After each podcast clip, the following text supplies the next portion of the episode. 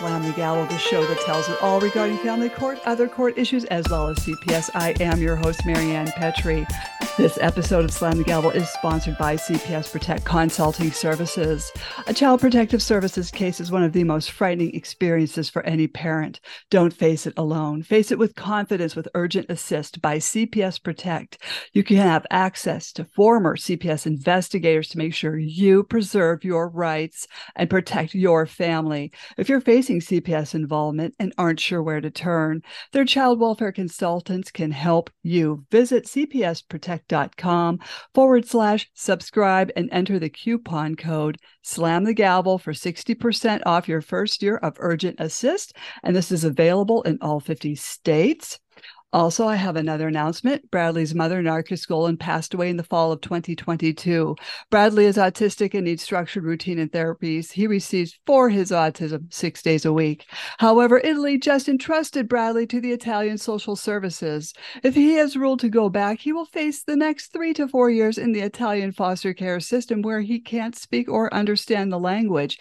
He will then be taken away from the only family he has ever known. And we have Judge Ann Donnelly to thank for that please contact Governor Hochul at 518 474 8390. That's Governor Hochul at 518 474 8390 to please keep Bradley here safe in these United States. Hashtag keep Bradley safe. Another site to go to is pleasedoyourjob.com. We need 2,500 more signatures so we can get a case reopened. That's pleasedoyourjob.com calm. And I would totally appreciate if everyone would sign that petition. I've got a brand new guest on. I have Ryan Kolar on. He has been 50 50 shared custody with his 10 year old daughter with his proven abusive ex wife.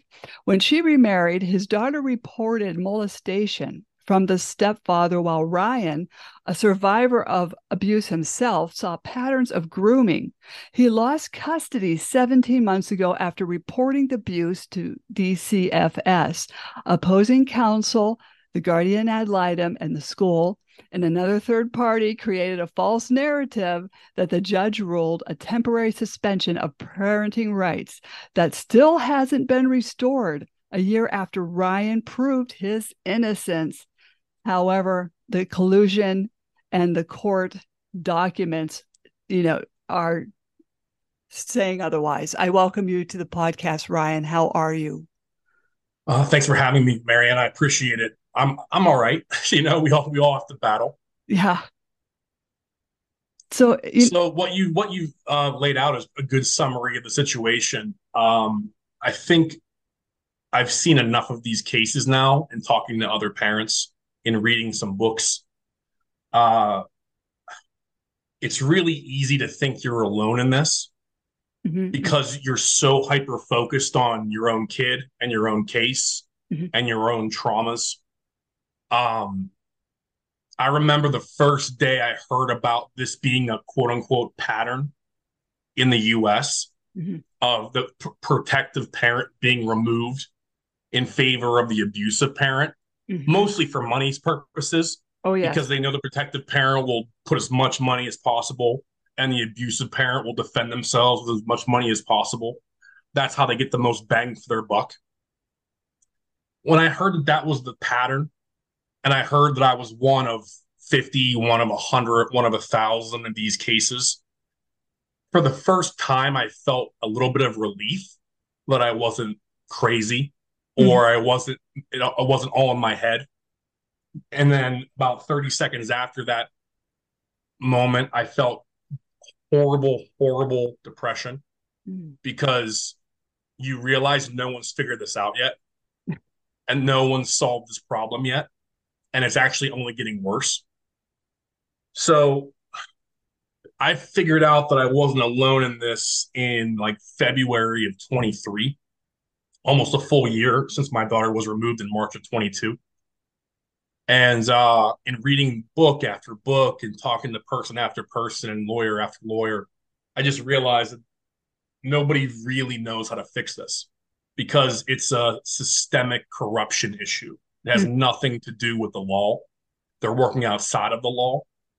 Most domestic judges, from what I understand, in every state have full discretion.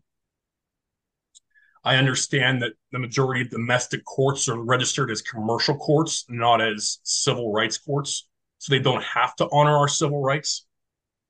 So when you start hearing facts like that, you realize how tall the mountain really is. And I don't know if you've ever hiked the mountain or not before, but I have. I, I used to be a mountaineer in my 20s. And there's always that you, you think you're at the top, mm-hmm. and then there's like another mountain behind it. And you're like, wait, okay so you get a top and you're so close to it and you look up, oh my God, there's another one. You know, and that's just the way it works. It's, except in this case, it's a never ending peak. I, I still haven't found the top of this mountain. And the thing and I, that's just the tip of the iceberg, what you just said. Yeah. Yeah. So it's just one of those things where you you want to understand why. And there it, there is no why. You know, like I said, it was about money. At least that was how I put it in my brain. This is extortion to get more money out of both parents. The abusive one will defend their reputation with money. The protective one will fight to death for their children with money and everything else they have. But it's not enough. It doesn't explain why the lawyers and judges choose to do this to children.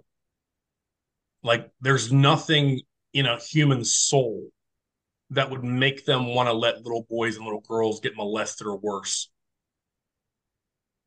I think what amounts to be money.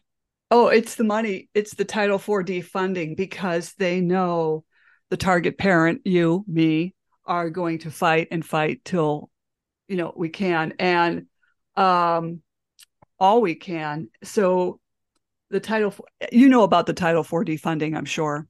I'm sure everybody who's listening to this knows about, about Title IV funding.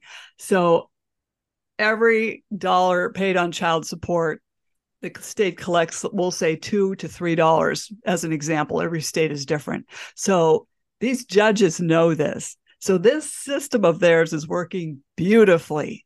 And they don't care about your kid. They don't care about my kids. They don't care about your kids.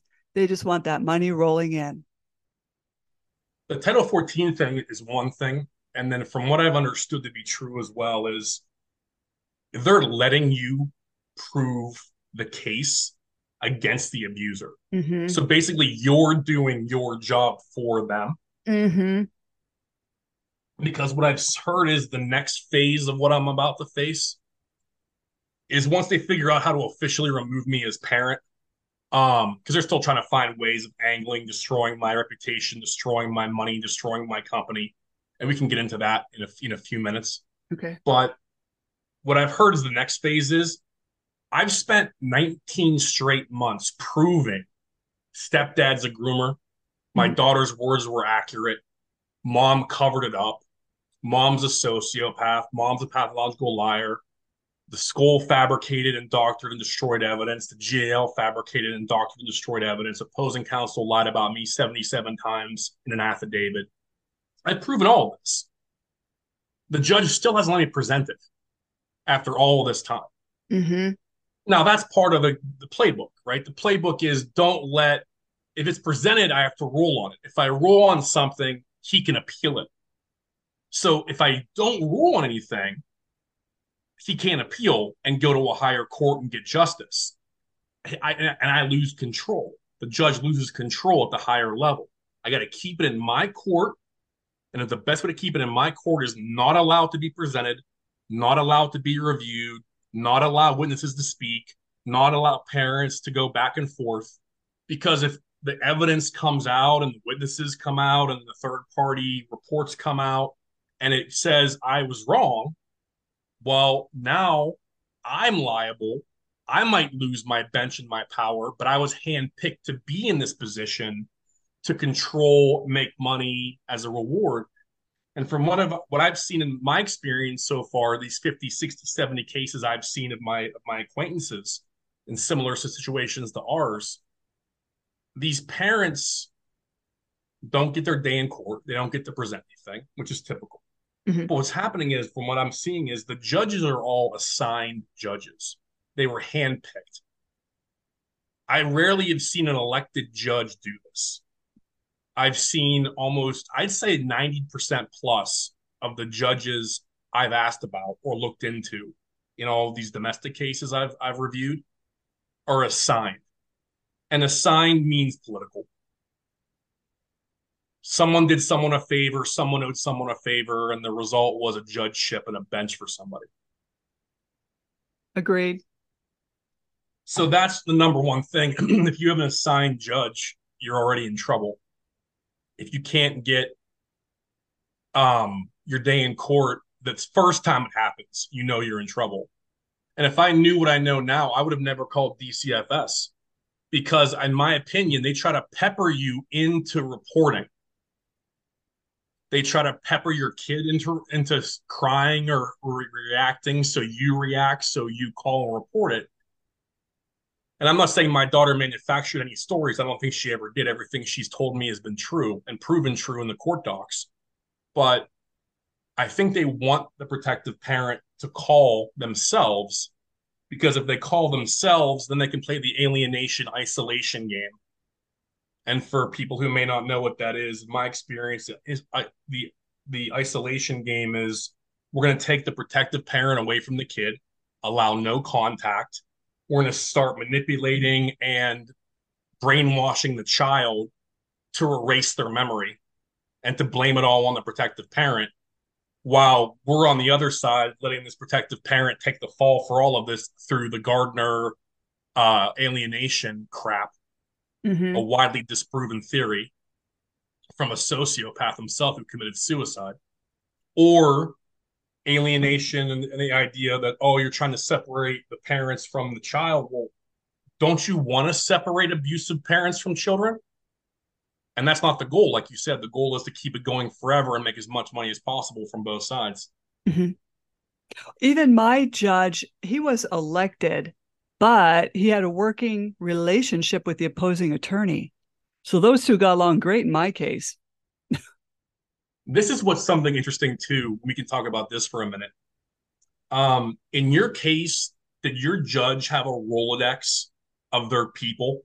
The GALs they like to work with, the psychs they like to work with, the custody values like to work with. Like we didn't even have a chance to debate or research. Like we they were assigned before we walked out of court that day. Mm-hmm. And I'm like, great. I'm glad everybody in this courtroom knows who all these people are and these players are, but we're not even giving them a chance to do evaluation. Mm-hmm. And in my opinion, this is coming from my business background, any contract signed in distress or under duress is illegal. Mm-hmm.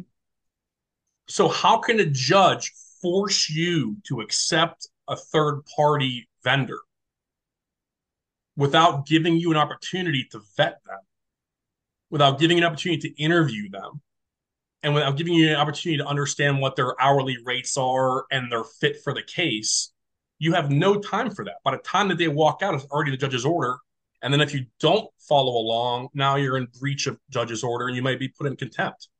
So they're forcing you under duress to accept their little Rolodex of contacts who the judge trusts to give them the results they're looking for.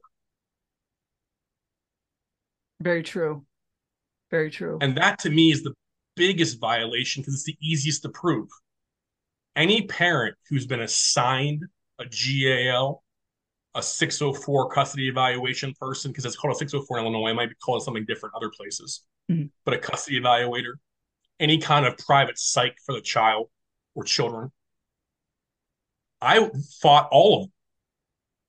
I said, I want to talk to the GALs before you, we hire them. No, assign the same day.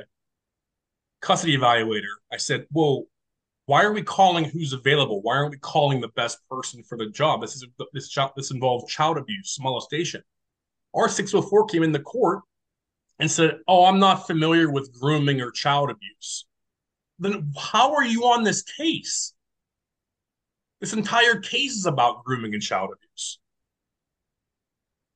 So that's the most disturbing part of this is they're picking their own team, setting their own rules. And if you're on the verge of actually still winning, they'll find a way to stop you from presenting your evidence or witnesses or whatever so you can't win. Mm-hmm. So it's a rigged game from the jump, mm-hmm. which is disturbing. It is very, very um, disturbing, frustrating, depressing. Uh, I know so many parents that have evidence, 80 pieces of evidence, even video. Uh, for instance, of we'll say a father doing drugs in the car with a kid in the back seat. Judge doesn't care. He doesn't care because he's in collusion with the opposing attorney that's defending this father. It's all a rigged, sick game. And I think from what I've understood, because uh, I don't know if, if, you know a woman named Joyanna Silberg, she's out of New Jersey. She was one of the people who wrote the opinion for the Larry Nassar uh, catastrophe at Michigan State. She presented her uh, her report to Congress. She's on my case as a professional sexual assault and child trauma expert. Her mentor, Philip Kaplan, Dr. Philip Kaplan, um, he's also he's also on the case. And then I also have the head of child trauma and psychology at the University of Michigan on my case, who was also on the Larry Nassar board of, of review. So I have three of the most well respected international experts on child trauma. I flew two of them into Chicago on a day I was told I'd be allowed to present my evidence, my witnesses, and my case. They kept him out in the hallway for six hours. Joyanna Silberg, Joyanna Silberg uh, was dealing with uh, a medical issue. She couldn't make the flight. We tried to get her on digital. She wouldn't let us digital. She claimed, "Oh, we don't have the technology to digital," even though we've done 24 previous Zoom hearings. Mm-hmm. We didn't have the technology that day to let her talk. So I quietly snuck Dr. Philip Kaplan into Chicago and got him there that day. And she froze him out. We had a six hour window to present because I had 13 pending motions removal of GAL, removal of psychologist, all these different motions pending. We are going to litigate the whole day. And the judge froze the whole thing out. We didn't I didn't present one motion that day. So I still haven't. Sorry. And then she literally froze him out and she brought him in briefly. She left the room, which is highly unusual for a deposition because the opposing counsel didn't get a chance to de- depose him, which again, it's not typical that opposing counsel can depose an expert witness because they're just giving an opinion. But he reviewed every ounce of evidence I had previously submitted. He, like Joyanna Silberg and like Dr. Kathleen Faller out of University of Michigan, all came back with his daughter's being groomed. He was falsely accused of abuse because what they tried to flip it was when I called DCFS, I in fact was putting my daughter under mental abuse. I was emotionally and mentally abusing my daughter by putting her through an unnecessary DCFS review. So I had three the highest level PhDs in the country who's obviously, like I said, who've previously spoken to Congress about the topic, say no parent, concerned parent, can be deemed an abuser for trying to protect their child. Whether or not those accusations turn out to be true or false, the process of DCFS is not abusive within itself. Judge has not heard that evidence either, or that opinion either. But that's that's how they played it, and that's how they removed her. Oh well, we he only feeds her donuts and broccoli, which is hysterical because I'm a hobbyist chef. Oh, he doesn't bathe her. It's ridiculous. I have my daughter shower nightly. Mm-hmm. She doesn't clothe her. In uh, 10 years of her life, her mother has never bought her one new outfit in her life. My mother, who still lives in Pennsylvania, and me buy her everything. Because my ex will take, if I leave the tags on, she'll she should take the clothes and sell them and then buy used clothes and pocket the difference. We've proven that 15 times. But that wasn't allowed to present that evidence on. So like there's so much evidence of the abuse of my daughter by mom over the years that I never got to present. But really none of that would have stuck anyway because mom, dad, he said, she said, blah, blah, blah, blah, blah. A lot of that kind of minimal abusive, like we know it's abusive. Any any adult knows it's abusive. But being a shitty parent isn't illegal. Mm-hmm. But when my daughter came home one day and said, Dad, um, at the new condo we got, are there bathroom rules? And I said, What do you mean bathroom rules? Well, at mom's house, we have bathroom rules. And I'm like, Enlighten me, kiddo. What, what are bathroom rules? Oh, well, Chris comes in the bathroom when I'm naked or peeing or showering sometimes, enough for me to be scared. So mom told me to lock the door behind me. So do I have to lock the door behind me when I'm here? And I said, Whoa, what did you just tell me?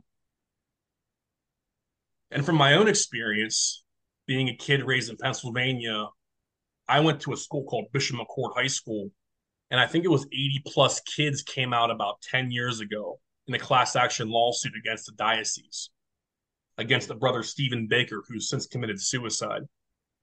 And he was using his supposed experience as a physical trainer in the guise of the baseball and football programs to get young men to disrobe and rub them as quote unquote physical therapy, but it actually was full blown molestation. And what I learned in my case, because this is how I was deemed a victim, no adult outside of blood family are allowed to be in the room with a naked underage child behind a closed door without parental authorization. So the fact that she, my ex told her to lock the door means she wasn't authorized by mom to have that with Chris. And the fact that my daughter felt scared, the bathroom rolls on their surface by law is molestation. About three or five months after that, my daughter started telling me about forced lap sitting, forced snuggling, forced, couch, forced couch time. And then about a couple months after that, first instance of hotel game occurred.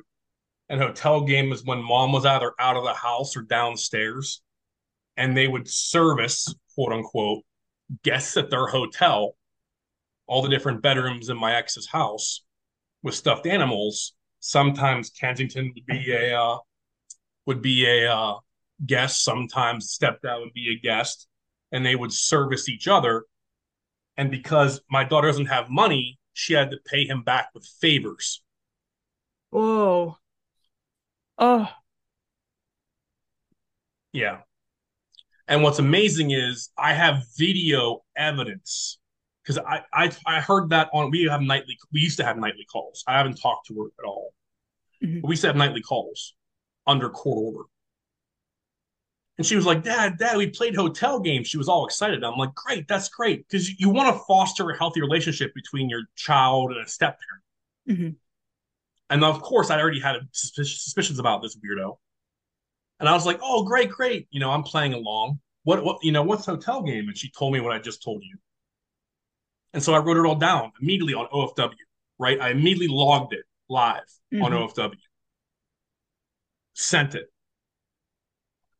within 38 minutes, my ex-wife created a dummy video covering up hotel game, staging hotel game. 30 minutes past my daughter's bedtime when she looks totally erect in the video with her stepdad and mom in the video having a completely different set of roles and a completely different set of circumstances for hotel game. So my ex literally has a video of her covering up the molestation of hotel game never came to court.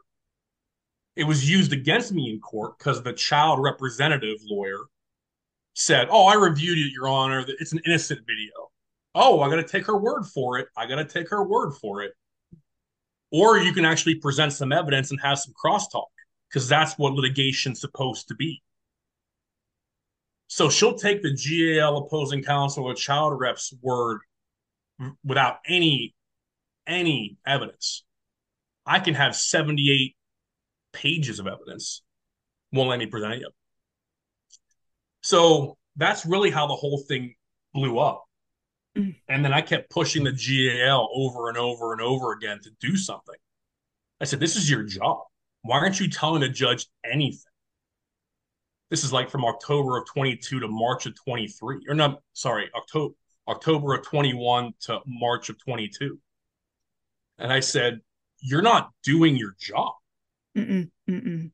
You're not reviewing my docs I'm sending you because all the OFW messages to her were unread, unread, unread, all of them. You're it's like you picked your pony. Mhm. Except the problem is you picked the wrong pony. The Mhm. pony you picked is the abusive, psycho, sociopathic, pathological liar who's been proven to have married a pedo. And so it was all pushed. They came in March of 22 with he doesn't clothe her, bathe her, feed her properly. He lets her play with loaded guns when he's not around. He doesn't shower himself. He doesn't clean the house. There's bags of garbage laying around everywhere. I mean, the most obscene lies ever. And I took it as such a hilarious joke until the next day on the emergency motion hearing. They had the hearing at 8 a.m. with no court reporter present, and within 38 seconds, they removed my parenting rights. And I haven't seen her since. Then they offered me the standard package, right? Supervised phone calls for a price, supervised visits for a price, supervised co uh, Okay. uh, parallel uh, uh, what do you call it? Uh, therapy for a price. Mhm. Here's your menu of options. How much can you afford? And I just refused to play. I Right. said, no, I'm not paying to see my child. You stole my home and now you're offering me to rent it back to me. Mm, No, I'm not, I'm good. And that didn't go to plan for them because they thought, you know, Daddy Moneybags was going to just pay into the system, and I refused to. Mhm. Mhm. I immediately ceased paying the GAL after she lied about me. And then, of course, the 604 custody evaluator was already in process. So we finished that process. She was supposedly done in July.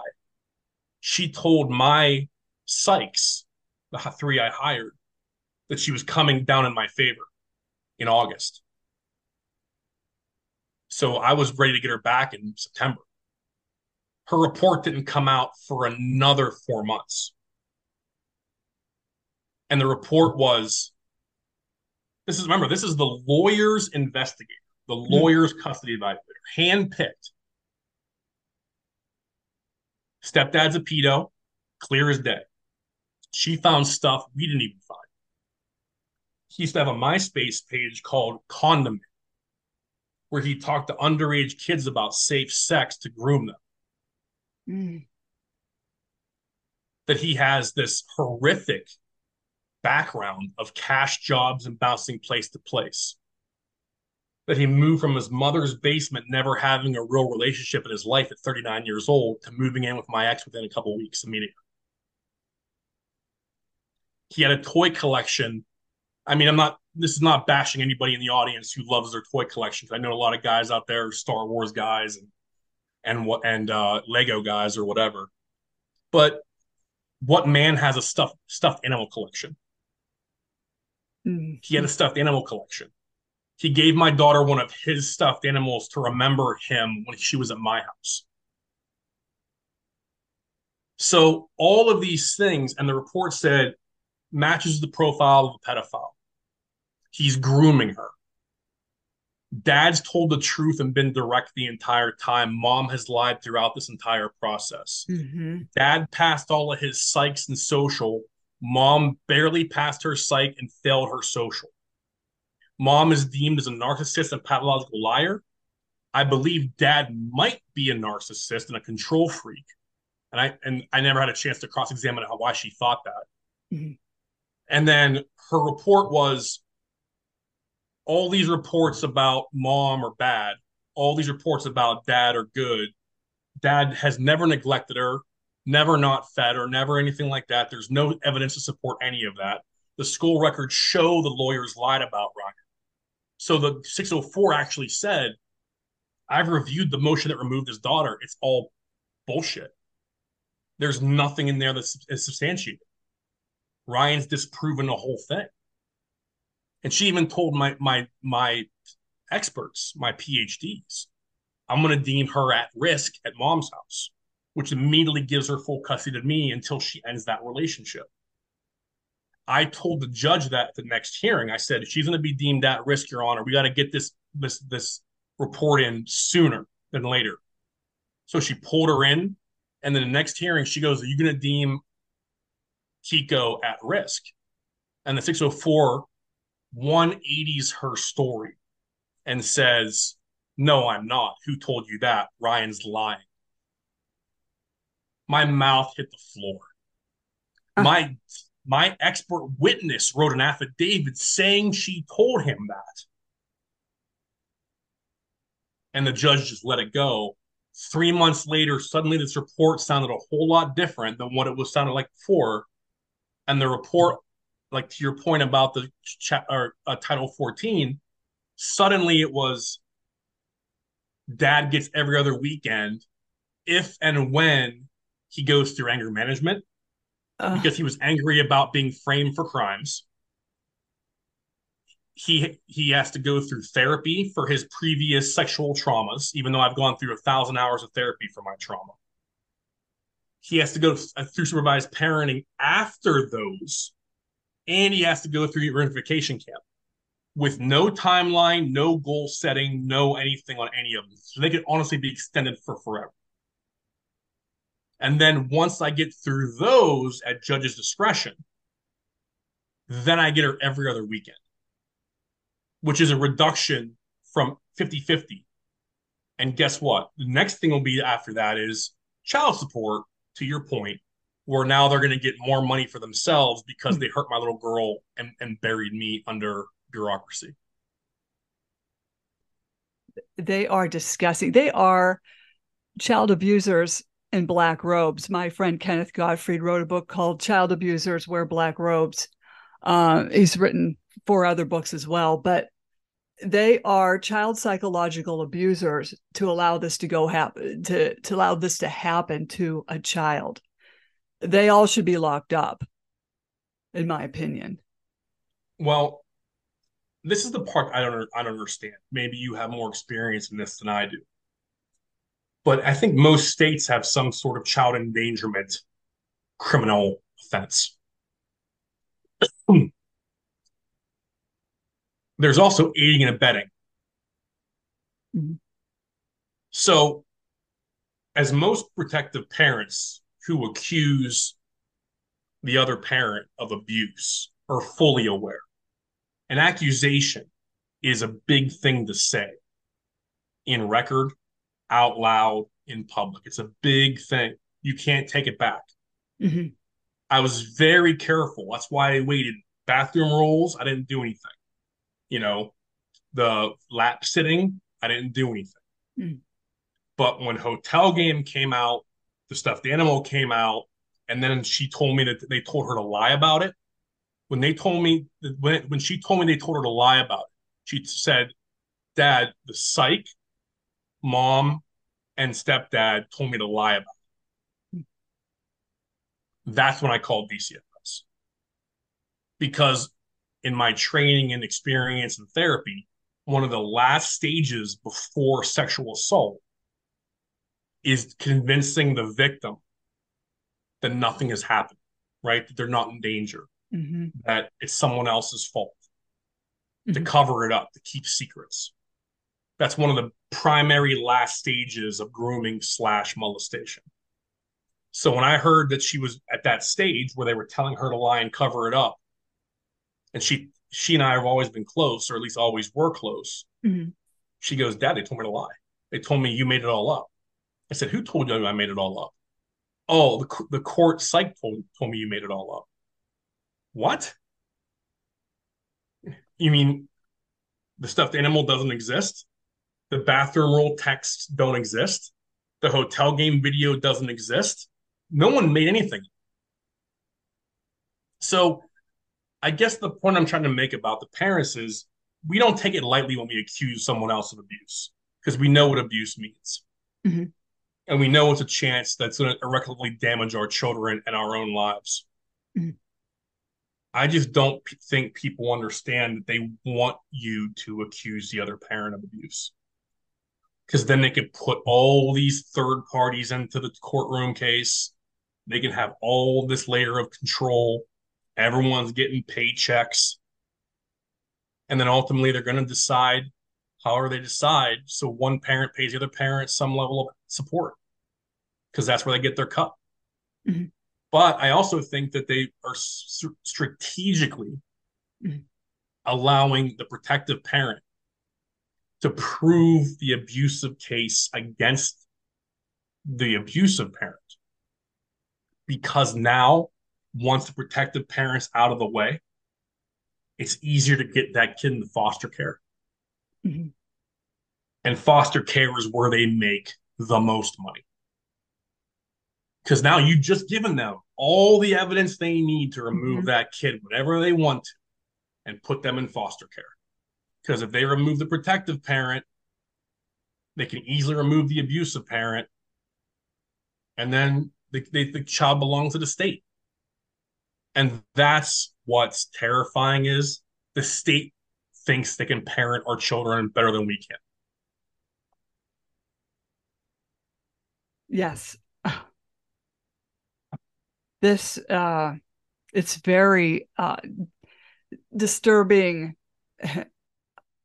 I have no words for how disgusting this is.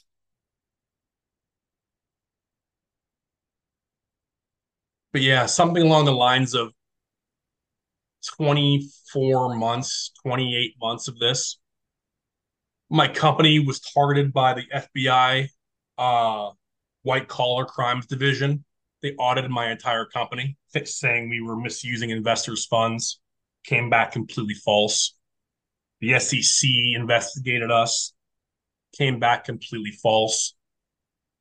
But what they were doing, they wanted to see how much money I had in the background. So I had these little private companies, holding company after holding company under LLC under LLC, because I built companies for a living. It's what I do. Mm-hmm. They wanted to know how much money dad really had before they pushed the agenda. Because they can't fight a parent with limited resources and they can't fight a parent with limitless time. But they can beat a parent, as most of us are, nine to fivers with limited resources. But the first stage of any accusation against me, there was no true accusation about me. It was just a battle over a day of, of custody here, a day of custody there. All got thrown out by the judge. And then suddenly one day at the office, we got a knock on the door and it was the FBI. Dropped 11 subpoenas off and searched my searched our place and uh, sat down and had a coffee with us and uh, had a conversation about how they thought we were misusing funds. And this started we all in the beginning, in the very beginning. Oh yeah, that, this this is before. This is this is this is this is literally at the be- beginning, beginning, beginning of the custody battle. Mm-hmm. And it was really bizarre. And my lawyer, who handles all my contract and civil law, he just like, why would they come at you? He goes, You're a small time business owner. Mm-hmm. You're a small time consultant. The FBI has way bigger fish on its radar. He goes, A guy who owns four clothing stores has more cash flow than you do. Yeah. He goes, Why are they coming at you? And I said, Because someone called in a favor. Mm-hmm. So we submitted a FOIA request. Who turned us in? Who tipped them off? And under a FOIA request, they have to tell you. They refused, which is a it's a violation of federal law. Now, if they found something and we were going into court, they don't have to tell us. But we have the right to face our, our accuser in court. But if it comes back unfounded, which it did, mm-hmm. We have a right at that moment to ask who turned us in mm-hmm. because they want to know too. The FBI doesn't want to waste their time on guys like me. And so when that happened, I realized I was up against something way bigger than just my crazy ex wife. You know, what exactly, what is this? Is this is this targeted because I'm an outspoken advocate of different items? I mean, I've sat on the boards of at-risk girls charities. I've sat on the board of Habitat for Humanity. I've sat on the board of of uh, inner city youth book programs. Like I'm a pretty well, at least I was a pretty well respected businessman in Chicago. Mm-hmm. I've been published. There have been articles written about our work, about our projects, and it's just really bizarre they would come at me so hard so fast. And like I said, them refusing to even say who turned us in just screams corruption. And so at the end of the day, I don't know how it all ties together yet. We're still looking for a couple loose threads to make sure how that all fits. But no one can disprove that the GAL opposing counsel in the school fabricated evidence, destroyed other evidence, tampered witnesses, and created a false narrative against me to remove my child. You know, I'm a soccer coach dad, tennis coach dad, mm-hmm. ski trip dad, Disney dad. You know, I buy her every outfit she wants because, you know, I'm a dad of a princess and I loved it. You know, I teach her science and math more than I push anything else because I think women in those industries are awesomely underrepresented. And I think that she'd be better served with those skills and other skills. And she loves science and she loves math. Mm-hmm. She likes how I teach her math. In her, in all the, in all the third party stuff we found in the report, she said she's scared of mom. Mm-hmm. And then they they shoot it away, saying, "Oh, she's mom's hard on her on her academics. That shows good parenting." That's not what she said in the in the nurse's office. The nurse's office says, "I don't want to take the test because I'm I'm scared what mom will do to me when I go home." That's a kid who's fearing for physical abuse. My daughter's reported physical abuse. Like she's a she was a, a prodigy level tennis player at nine years old. I don't even know if she's playing anymore at this point. But I was trying to put her in camps, and her mom refused to take her to camps. I told her, okay, I'll pick her up from your house. I'll drop her back after the camp. No, I don't. I don't want to do that. Well, I can't take her every day when we have split weeks. Mm-hmm. I have coaches from Northwestern University saying your kid's going to be a star. Bring her out to our camp as soon as possible and let us work with her. Because I was sending them video of our practice sessions. No support my ex-wife owes me over $40,000 of different child activities over the years. She came to me one day crying, I'm broke, I'm broke. I spent all the money you gave me in the divorce. I don't care. Yeah. I gave it I gave it to you. you you blew it. My, please, please take care of all of her, her expenses for a couple years. What am I going to say? No. So I pay everything for her for two years, three years, four years, five years.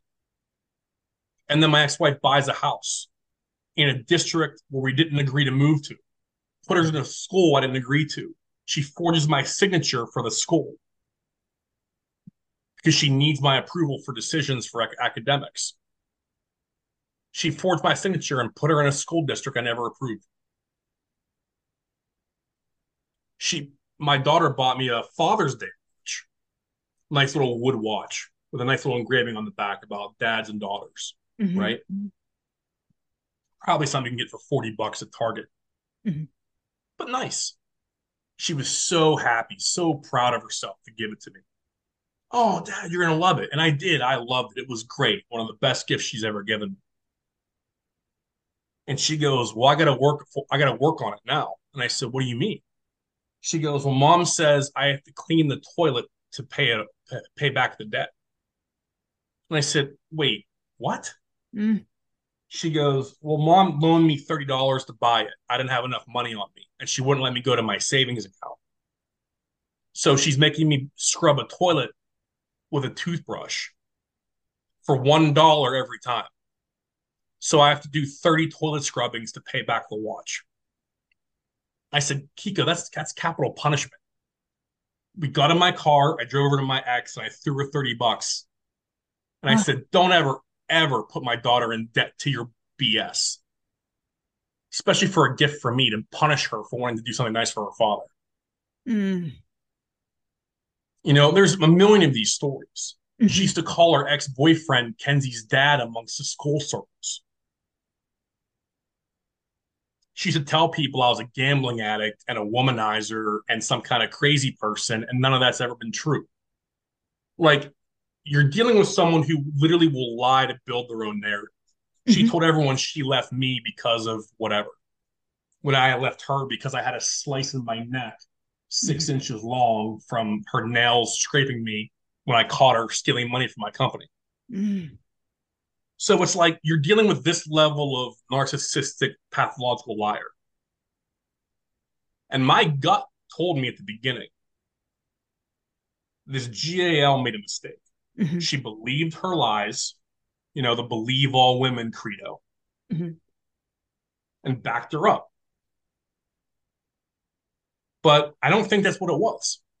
Because at some point, if you're a counsel, and I learned this from my civil lawyer, at some point, if you realize your client's lying and getting your butt in the hot water, you tell the judge. Mhm. You're like, Your Honor, my client has been caught lying and lying to me dozens and dozens of times. I recuse myself from this case because what they're doing is they're creating your liability now because you're the lawyer who's signing off on all this crap. But no, they just keep the foot the foot was on the pedal the entire time. They never tried to recount their statements. They never tried to, you know, change their motions, you know, wording, anything. They knew they were going to win from minute one. And that's why I know the system is. I mean, my gut told me that at the beginning, but I still went through the process thinking I had civil liberties, thinking I had civil rights, and I realized I didn't. And what's really su- what really is sad is looking back on it. I should have just never engaged with it. Mm. I should have never engaged with it because when you engage with the system, they sell you on lawyers and psychs Mhm. and custody evaluators and GALs and child reps and all these other people. But really, why does a kid need seven people to talk to every week, digging through their, their little soul? They don't need that. Mm-mm. They need their mom and their dad and their families. And I think the advice I would give to anybody who's the beginning of this whole thing, Mhm. it doesn't matter how much evidence you have. It doesn't matter. I know parents with positive rape kits Mhm. for their kids who lost their custody. How can you possibly award custody to a po- to a positively ID'd rapist?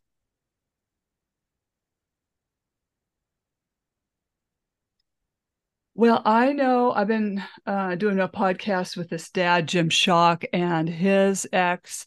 Her boyfriend is an eight count felon, and the judge seems to think that's okay to have his little boy live with that. This is what we're dealing with. I guess my question to you is in all of the people you've spoken with and all the people you've talked to, has there been any kind of unilateral agreement on how to win? Mm-mm. Um, I had interviewed Brian Vukadinovich July 1st. I did a podcast with him. I've done a couple with him. He offered solutions on, you know, exposing these judges.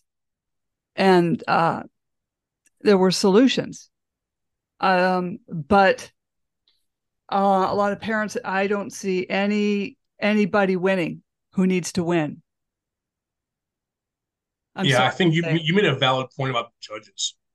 It has to start there because as long as the judges have full discretion and there's no consequences and there's no fear of doing the right thing, Mhm.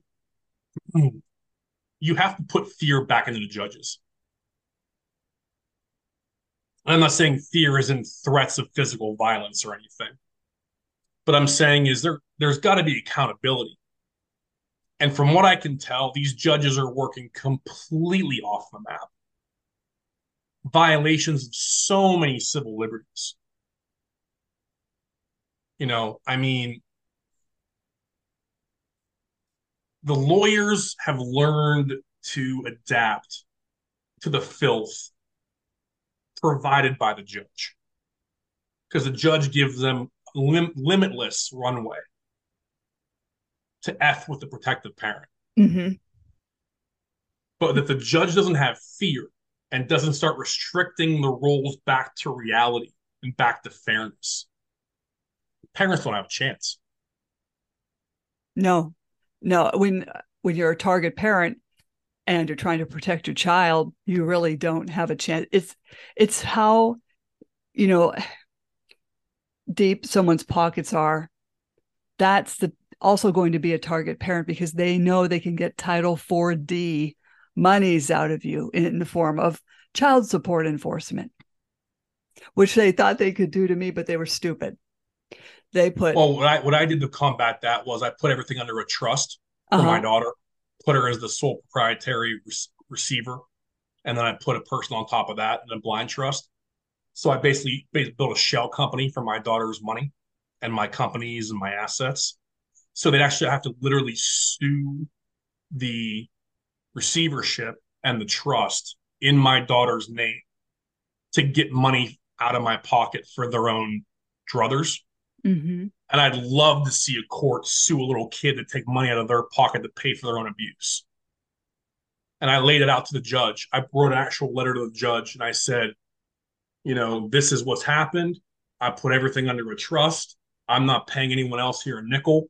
I've proven the GAL, the opposing counsel, the psych, that this person, that person, all have lied, aided and abetted a known a known pedophile, aided and abetted a known child abuser. I said, I'm not paying you a nickel. And I said, if you come after me, you have to sue my daughter to take money out of her pocket to pay yourselves. And I said, I don't even think you're that stupid. And that was the that was the last thing I did on a, on paper that's brilliant. And then and I tell and I tell parents like, listen, I, I deal with companies for a living, right? Contract law was one of my primary functions.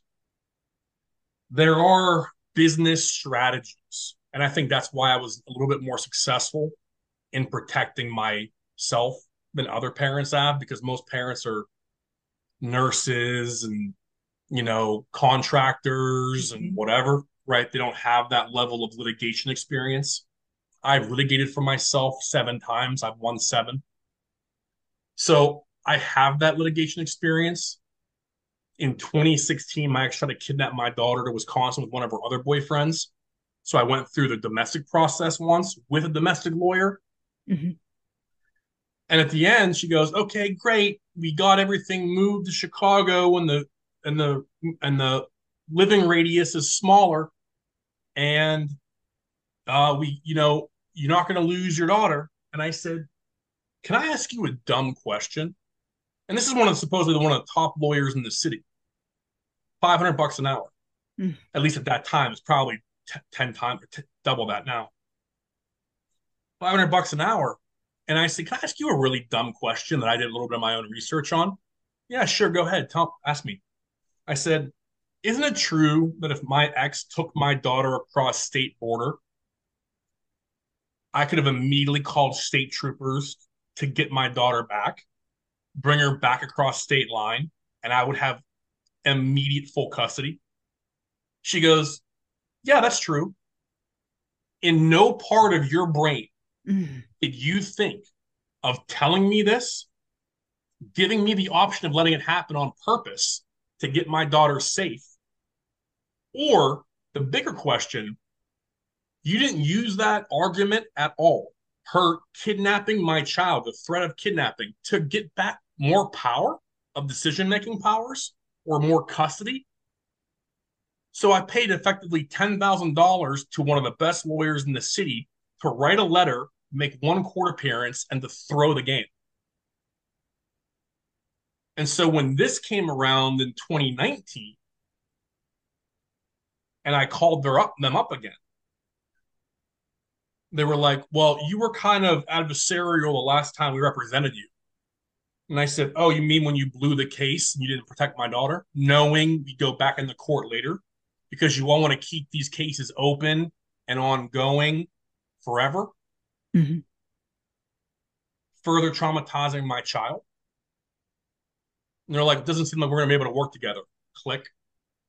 Oh and that was it. And then I said I decided to go pro se, and I'll be honest, if I wasn't pro se, I wouldn't have found half the evidence I found because I know how lawyers are. They're not bu- they're not they're too busy. They're overworked. Mm-hmm. They put everything on their on their inexperienced staff. They don't make complete arguments.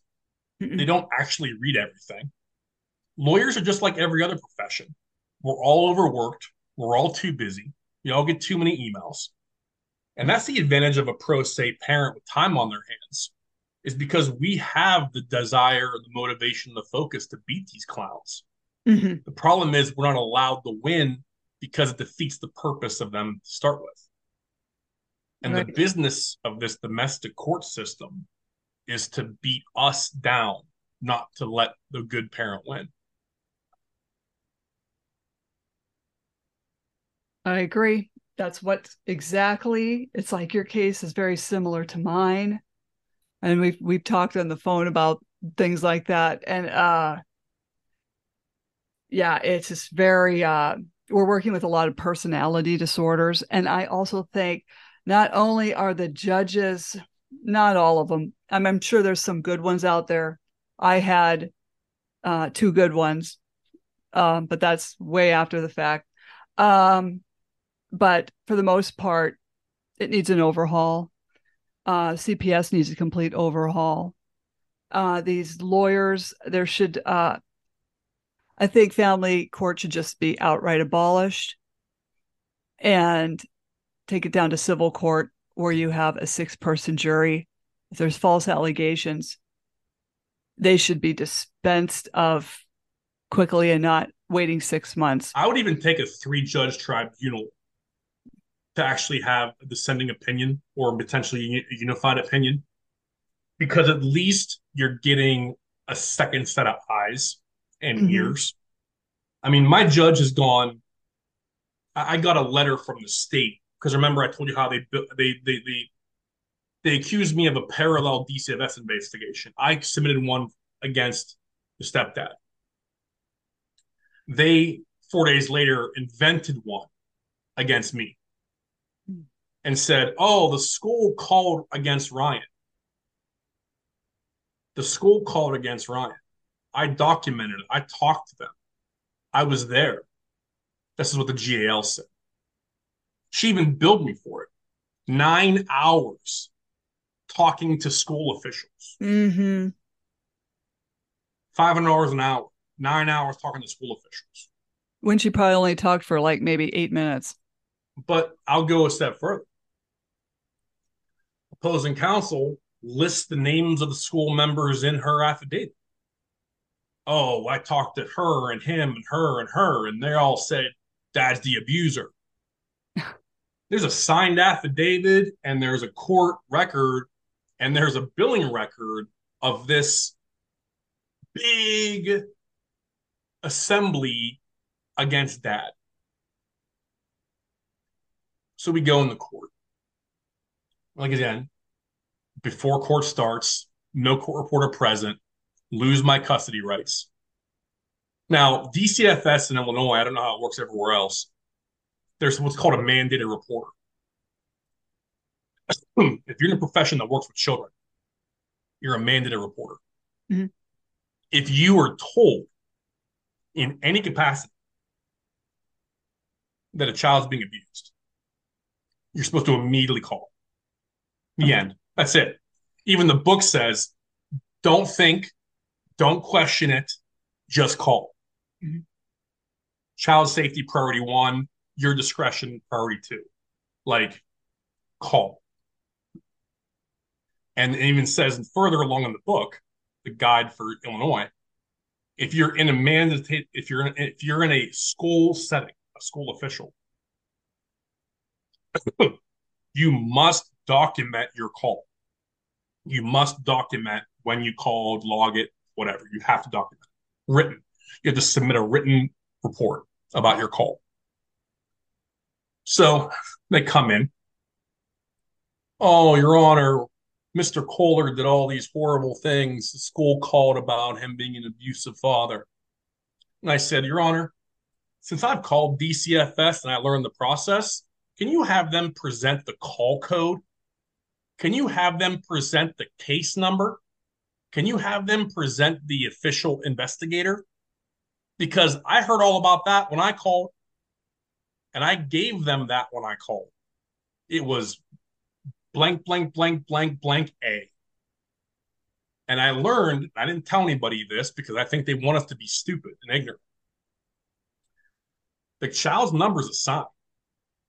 If another number is called on that child's social security number, it's A, B, C, D, E, all the way down. But it doesn't change number. And it logs the time and it logs the caller. GAL's like, oh, Your Honor, I talked to the principal, I talked to the teacher. I confirmed they called. I was in the room when they called. I was there. Okay, great. What's the code?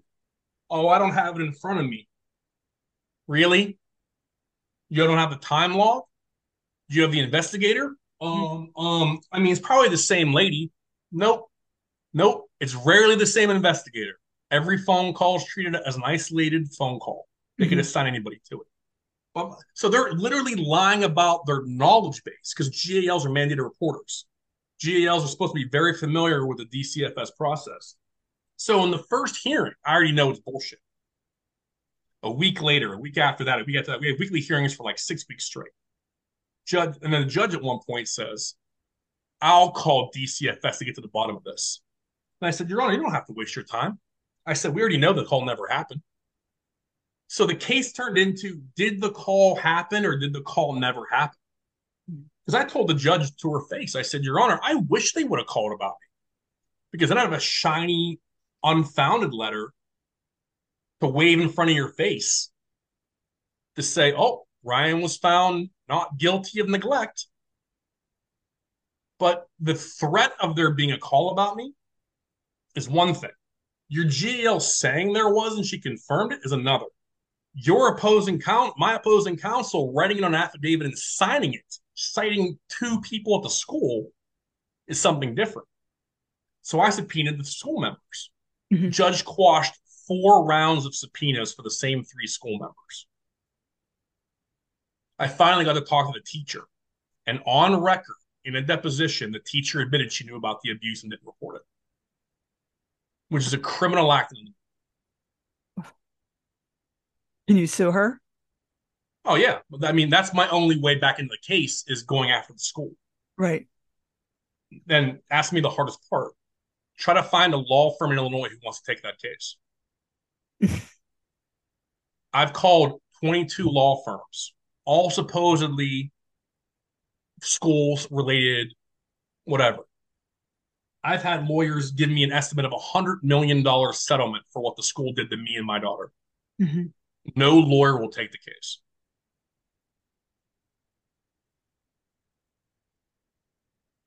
And that's what I really need. I need lawyers who will see it all the way through. Mm-hmm. So, because my deal is this I'm offering the entire settlement check to the law firm that takes on the school.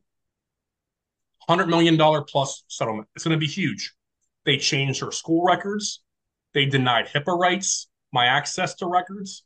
They doctored other evidence. They fabricated evidence. They aided and abetted a known abuser. They didn't. They did not report mandated reporter. Every instance of not reporting abuse is a one and two year mandatory jail sentence in Illinois. Every account of aiding and abetting a known abuser is a three to five year felony. That's four to seven years per instance. And my daughter reported 60 times she was being groomed and molested. That is a lot of jail time between three people. Mm-hmm. Not to mention the civil after that and all the money attached to the civil.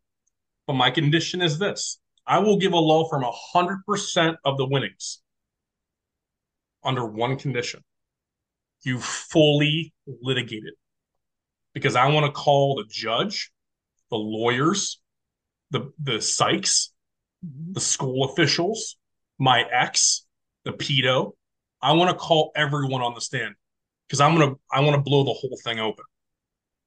I want to know who talked to who and when, how they colluded, what was said, what money changed hands.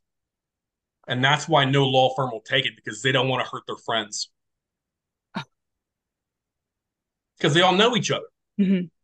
The bet, you know who the best lawyer is in Illinois? For school lawsuits. There's a gentleman named Josh Silver, very competent attorney. I've spoken to him a couple times. He happens to represent my 604. So there's a conflict of interest. How does he possibly represent a child psych firm in the same category of domestic when he knows potentially one third of his potential caseload will have a conflict with his own client. And how when why does a child rep firm need such a high powered attorney for their own civil defense? Like, doesn't that strike you as odd? Mm-hmm. There's a conflict of interest and you have a high powered attorney in your defense. What are you doing that's so wrong that you need that kind of guy on retainer? When I talked to him and he said there's a conflict that hung up on me. Oh, yeah. I was like, wow, cool. Plot thickens. But yeah, I mean, that's the hardest part is the lawyers. I have the cases. I have cases against three different law firms, including the school's law firm, because I can prove the school law firm fabricated evidence. Mm-hmm. I got the school dead the rights. I've got the GAL's law firm and the opposing counsel's law firm dead the rights. And not for something piddly like defamation.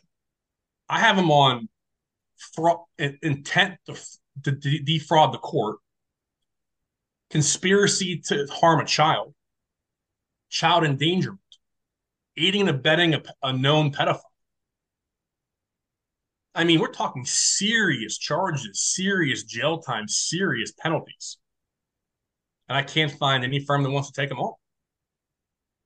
That's I hate to say that's typical because I was in a situation where I had wanted to sue the school as well.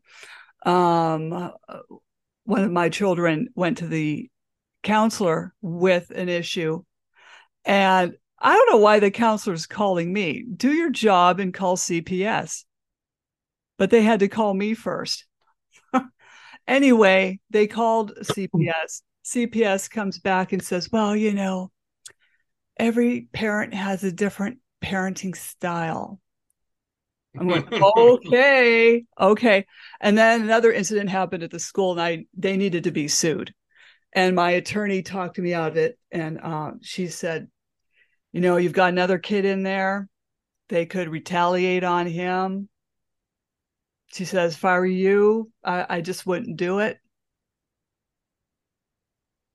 I'm like, okay, Okay.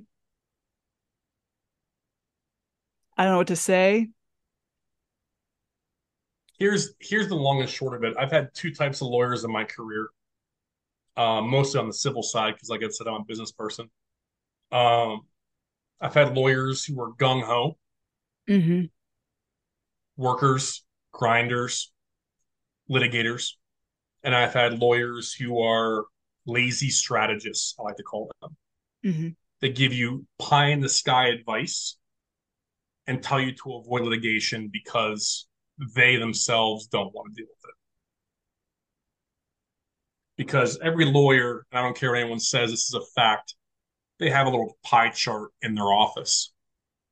How many hours versus what's the potential settlement versus our cost versus our overhead equals do we take a case or not? Hmm.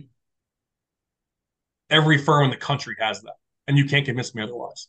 And if they don't have it, they need to have it. Um, it's just smart business. If you're a service provider, which lawyers are supposed to be service providers, you don't take on losing cases and fill up your schedule with losing cases.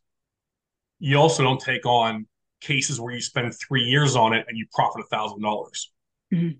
You break even plus a thousand bucks. They want these home run cases. Mm-hmm. Now, what's amazing is I have four or more home run cases, and I can't give them away. And remember, I have all the evidence, all mm-hmm. the discovery, all the players, all the transcripts. I got it all. And I even have it organized. And what's crazy to me is I tell people that Oh, it sounds great. Pay me $5,000 to review it. and I I, I, I gotta have, I gotta pause and just say the audacity of me calling your firm, offering you a seven to eight to nine figure settlement case. Mm-hmm. And most of these are going to want to settle at court. These lawyers do not want to go public with these cases. So they'll settle out of E&O insurance, a couple million bucks. A mom just won her custody back in California a couple days ago mm-hmm. and won a $3.1 million settlement for CPS falsely accused her of, of abuse. But she, she still doesn't have her kid back. Oh, okay. I thought you had the kid back and the. No. Same with us. Okay. Because even though I was cleared of emotional abuse charges, we should have gone back to 50 50. But that judge wanted to carry on the false narrative that I was still abusive to these kids. He didn't care that I was exonerated. The family court judge did not care. Yeah, their their tag on me in the beginning was emotional abuse because of the call to DCFS. Mm-hmm. Then they changed it to he's an angry person. Well, I'm going to ask a question to the audience. The there's a difference of between anger mm-hmm. and acting on anger. Okay, anger is a very normal, healthy, common human response. When you're being taken advantage of, when you're being hurt, when you're being marginalized, our body goes into fight or flight mode. What you do in fight or flight mode is what defines your character. Do you go out and drink, do drugs, self implode? Do you beat on your kids? Do you put a hole in the wall? Do you break the window? That's, you know, explosive you know exhaustion of that of that anger or do you hyper focus get back to work and use that anger to motivate you to continue forward and make make progress so i'm now deemed as an angry person because i'm angry that they took my daughter framed me put her in abusive the pedophilic household and denied me my rights, not only to present my case, but to get her back. Mm-hmm. I have every right under God's law to be angry. Mm-hmm. Have I driven to anyone's house and made a you know a burning sign in their yard? Nope. Have I threatened anyone's families or children or cousins? Nope. Have I thrown a rock through the judge's mansion window? Nope. I don't even know where these people live or what they drive. But the point that I'm making is anger is a normal human reaction when you're being mistreated. Mm-hmm. Mm-hmm. To say that anger is the reason you can't get your child back when your them hurting your child is the reason you were angry mm-hmm. is the most circular reasoning corrupt mindset I can think of. We took your child away. Yes, I'm angry about that. Well, because you're angry, we're not going to give her back. And on and on and on in one big circle. And I refuse to go to anger management. Oh, I agree. My ex, my my ex admitted to hitting me in the court case.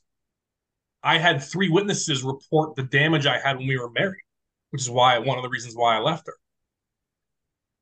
I have I have passed all my exams from the custody advisor. My ex failed some of hers. But I have a personality disorder, even though my ex didn't even register on the personality scale. She lied throughout the entire process and under oath, committing crimes. It's just like, where's the balance?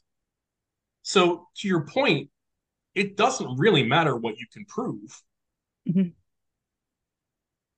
It's it's just a matter of what they allow you to say.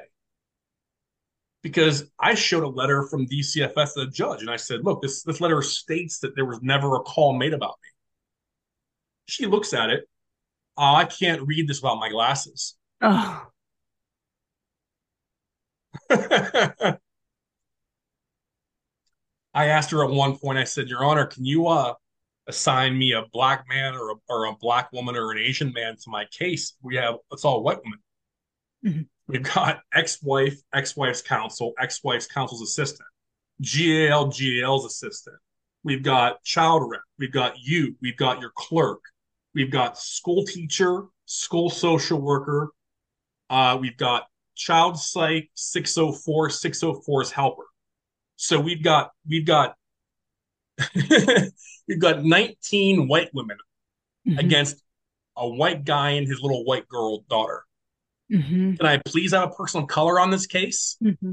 And her reaction, which is incredibly amazing when you read it in transcript, was we worked for 30 years to have control of this courtroom and we're not going to give it up for anybody.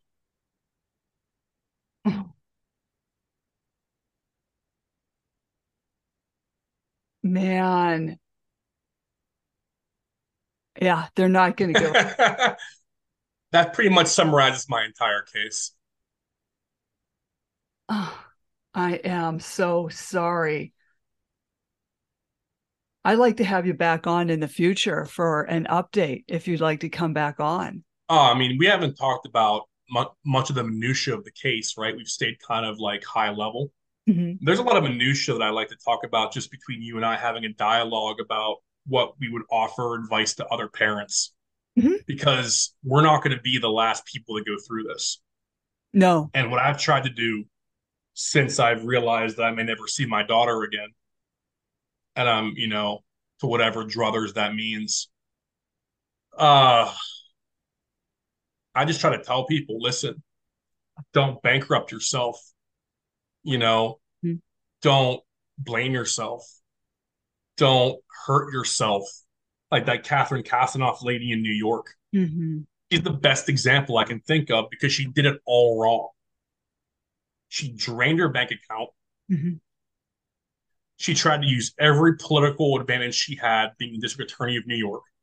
Mm-hmm. She was ultra wealthy and entitled. Mm-hmm. And when it got too much for her, she committed suicide. That is across the board what not to do. Protect the money. Mm-hmm. Litigate. I mean, if, if she couldn't litigate properly and the system beat her up as a district attorney, that means that your name and your level of power, your level of knowledge of the legal system means nothing. Mm-hmm. So that's why I love using her as an example, especially because it's more recent. It's like that woman knows more about the criminal courts than anyone else would in a major US city, the biggest US city. If she didn't know in all of her knowledge, with all of her friends and all of her money, if she couldn't find a way to get her kids back, you won't. Mm-hmm. Mm-hmm. I'm not saying that to be negative to the parents out there, but I'm going at it at the school, trying to expose it through that angle because I have the school dead to rights. And then if I can bring these people in on the stand and get them to admit on the record what they've said and what they've done, mm-hmm. maybe I have a shot because the way I look at it is my daughter's buried under a, an onion of corruption. Definitely. I've got to peel layer after layer after layer of corruption off of her to get back to getting her out of that mess. I can't get through those layers directly. Mm. I can't, it's, I, I can't do it. So if I can get the school layer to expose the GAL layer, to expose the opposing counsel layer, to expose the judge layer, then maybe I have a shot. I had a lawyer tell me, if you give me 18 months and $150,000, I'll get I'll get your daughter back to what you used to have 50-50. And I said, well, what about the pedo? Mm-hmm. Crickets. Because in my case, I don't and this might sound horrible, but my priority as a father, as much as I love spending time with my little girl and as much an honor it is to be her father and to teach her and to watch her learn and watch her grow and watch her smile and watch her play and watch her just interact with the world.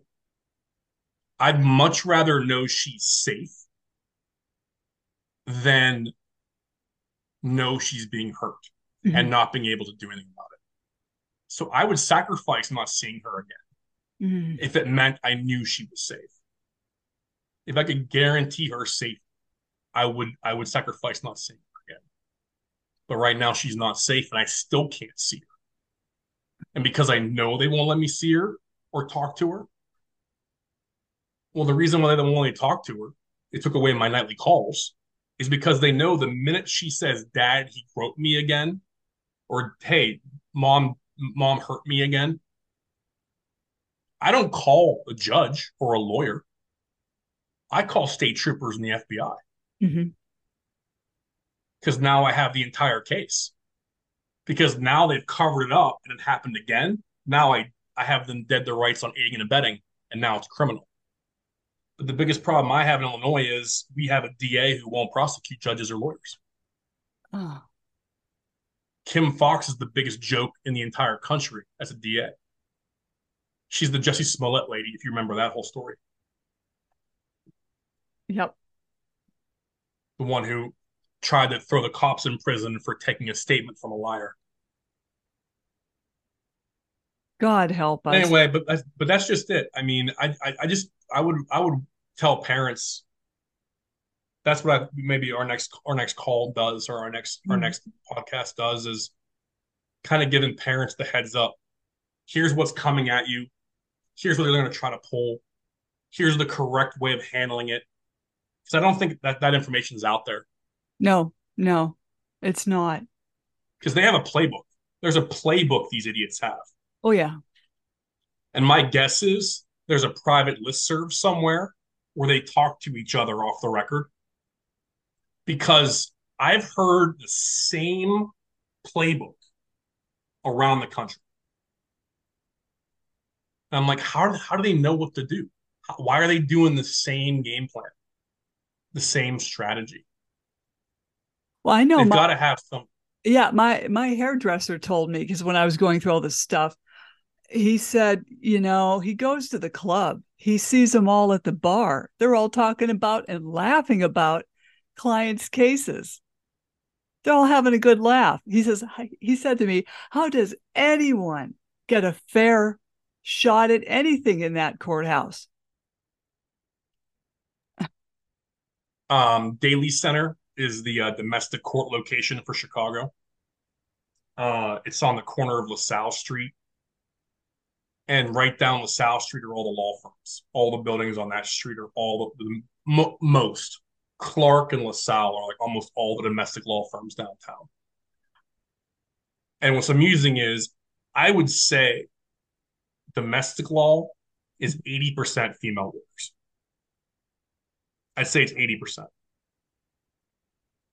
And they all know each other. Oh, yeah and I, there's a there's a place that you can get a, a really good lobster roll on LaSalle Street, and I know for a fact from my guy who used to go there daily because he loves his lobster roll. He's an he's an ex trader. He said the stories he's heard over a, over his meal in the background is disturbing, mm-hmm. framing parents for crimes and all this other crazy stuff but I refer to it in Chicago as the LaSalle Street Girls Club, where it doesn't matter if it's a man or a woman. It's just a protective parent or mm-hmm. the money bag parent, mm-hmm. right?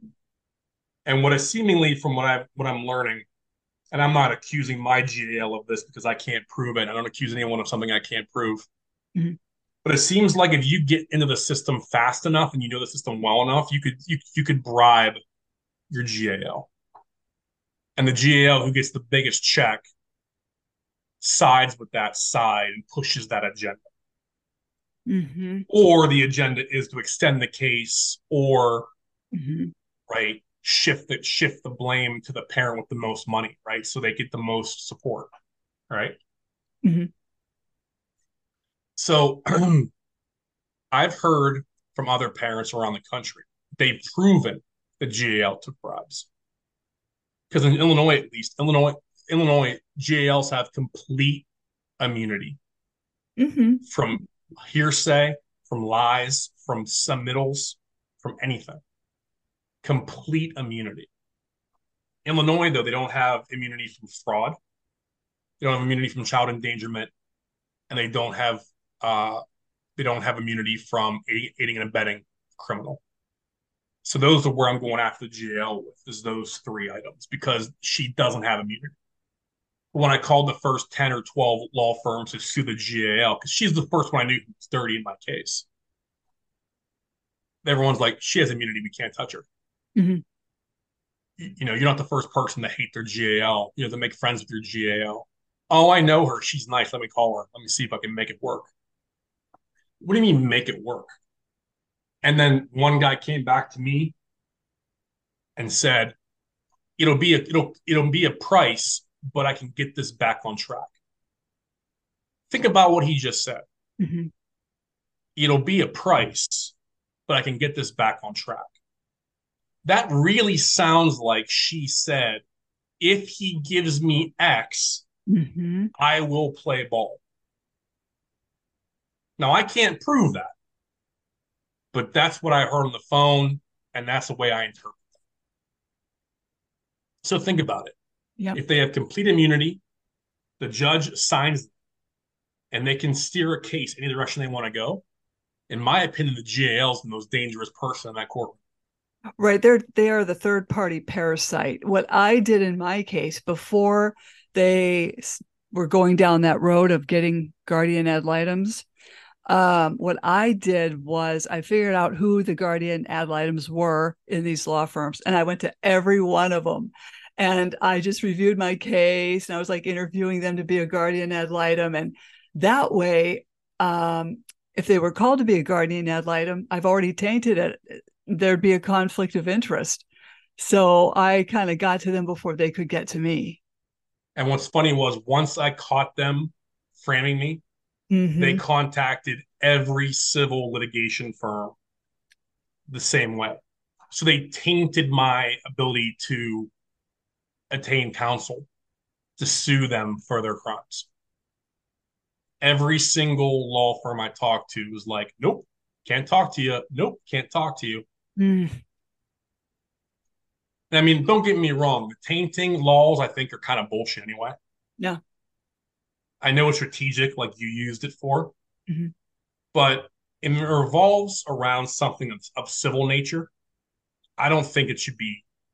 I don't think it should be enforceable right. because it doesn't affect their ability to litigate for you, or research for you, Right. And they're or useless. represent you. They're they're just extortionist parasites. They should get rid of all third party individual players. I mean, it would be an ideal dream, but I Yeah. agree with you about the abolishment of domestic court or reconfiguring it. You put a six parent jury in, you know, because in, in Chicago, it's pretty, it would be pretty clean cut. It would be two black, one white, one male, one woman, two white, one male, one woman, one Latina woman, and one Asian male. That's pretty much our demographic of Chicago broken down. You do that, and that's the mandatory structure Mhm. of parents, right? So those parents, whatever, and they come in and they and they're you're allowed to present evidence, you know, and that jury has a decision to make, and they actually say, okay, we're going to give you three months discovery, but we're not going to restrict your discovery because my discovery's been restricted the entire time. I had I had to fight through quash after quash after quash after quash. I actually had to trick the judge into giving me one of my subpoenas. mhm. I came in with a with a on a day they're going to quash my next subpoena request, Mhm. and I pulled one over on her. And I what I ended up doing was I had the new one in my back pocket. Opposing counsel tries to quash the third round, and I said, "Your Honor, I abandoned that one." What? Yeah, I abandoned that one. Don't worry, let's not even review it. I abandoned it. She goes, "Okay." Mr. Kolar abandons uh, subpoena 13. And it was even 13. It was like it's like 31. Mhm, mhm. It was, and she, I'm like, but since we're all here, I'd like to serve opposing counsel this subpoena while at your presence since you're my witness, Your Honor. And I literally served everybody in court my new subpoenas. Nice. And they couldn't fight them. And then the judge let the GAL out of hers because the GAL admitted on court record she destroyed evidence. Because my daughter admitted to her on video that she was that she was hurt by mom and she was groped by stepdad. And the GAL says, Your Honor, I erased that video. Wow. Wow. I can't believe you actually admitted that on court record. Thank you, you stupid person. Yeah. Right. Right. And I looked at Your Honor. I said, Your Honor, I have a, I've had a motion to remove this GAL for nine months. She just admitted she destroyed evidence of abuse. Why aren't you removing her? And you know how you know it's dirty when they back each other up.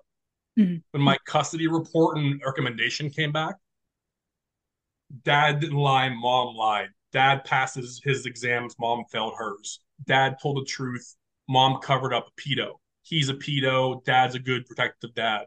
The accusations against dad are wrong, the accusations against mom are real. My recommendation is dad loses custody. And I also recommend that we keep the jail on for the remainder of this young girl's adolescence. You just said in your previous paragraph that they framed me for crimes. So how much did you get paid by the GAL to keep her on this case to make some extra cash? Like, they don't care about the kids. They care about extending the case as long as possible. Exactly. Yeah. Exactly. They just wanted to drag it out, file one continuance after another, drag out one court date after another. And I, I just I can't wait till our next podcast. Yeah, let's go into let's go into the the the, the details of the the process because we both know it because we both have lived it Mhm. and we both have read and heard many stories from other people. But I think it'd be very vital to us trying to use our next podcast to educate newbies. And I don't mean that as an insult to the parents, but the fresh ones. Because my God, we all make the same mistakes, don't we? It's okay. Yes, exactly. Because you we, know, I mean, we believe we have civil rights. We believe we'll be able to present evidence. We believe we'll be granted, you know, that we can't lose our kids without evidence. That's my favorite. Mhm. The fact that there's so many parents who've lost their kids without an ounce of evidence against them. That means that that means anyone in America can lose their kids at any point. And that's what I got. That's what we, it really is the issue. You have to wake up the majority of happy parents in the world, non sociopathic parents, Mhm. non parasitic parents, to remind them this is what's actually going on in domestic court under your nose. Mhm. with your People are- taxpayer dollars. Your money's funding the, trafficking of children to abusive and sexually abusive households. Removal from good protective parents. And your kids could be next. All you've got to do is step into the arena. Because the minute you cross that threshold, you have no rights. Well said. How, you know, how can people reach you if they have any questions? Well, our uh, Instagram page is private, but I accept requests to follow. We're keeping it a little bit quiet until we do a few more podcasts and get a, get the name out there. But it's at Keko K E K O underscore coalition. So that's at Keko Coalition for Instagram. Okay. Uh, website we have up with our court docs against judges' suppression orders, which is another fun trick they pull. You can't tell anybody what happened in this courtroom but donutsandbroccoli.com is a pretty nice summary of my case, my daughter's case, and all the players involved. And then honestly, uh, I don't really accept emails or calls directly about cases because I'm not really an investigator or a lawyer, and I can't really give legal advice. But I can share experiences and you know whatnot. But yeah, the uh, we're still looking for the parent who figured out how to break the, the code, and I haven't found them yet. Well, hey, uh, don't jump off. don't jump off, don't go anywhere. Slam the Gavels, a podcast to help the public understand what really goes on in these family courtrooms. I am your host, Marianne Petrie, author of Dismantling Family Court Corruption Why Taking the Kids Was Not Enough, Cry Out for Justice Poems of Truth, and Raised by These Wolves How Family and Federal Courts Are Failing Our Children, coming out soon. Please join us here again with Ryan Kolar on another exciting episode. Uh, you can find me on Spotify, YouTube, Apple iTunes, Anchor FM. And feel free to donate, to buy me a coffee to help support this podcast. I totally thank you, Ryan, and you will be back. Thank you so much for having me.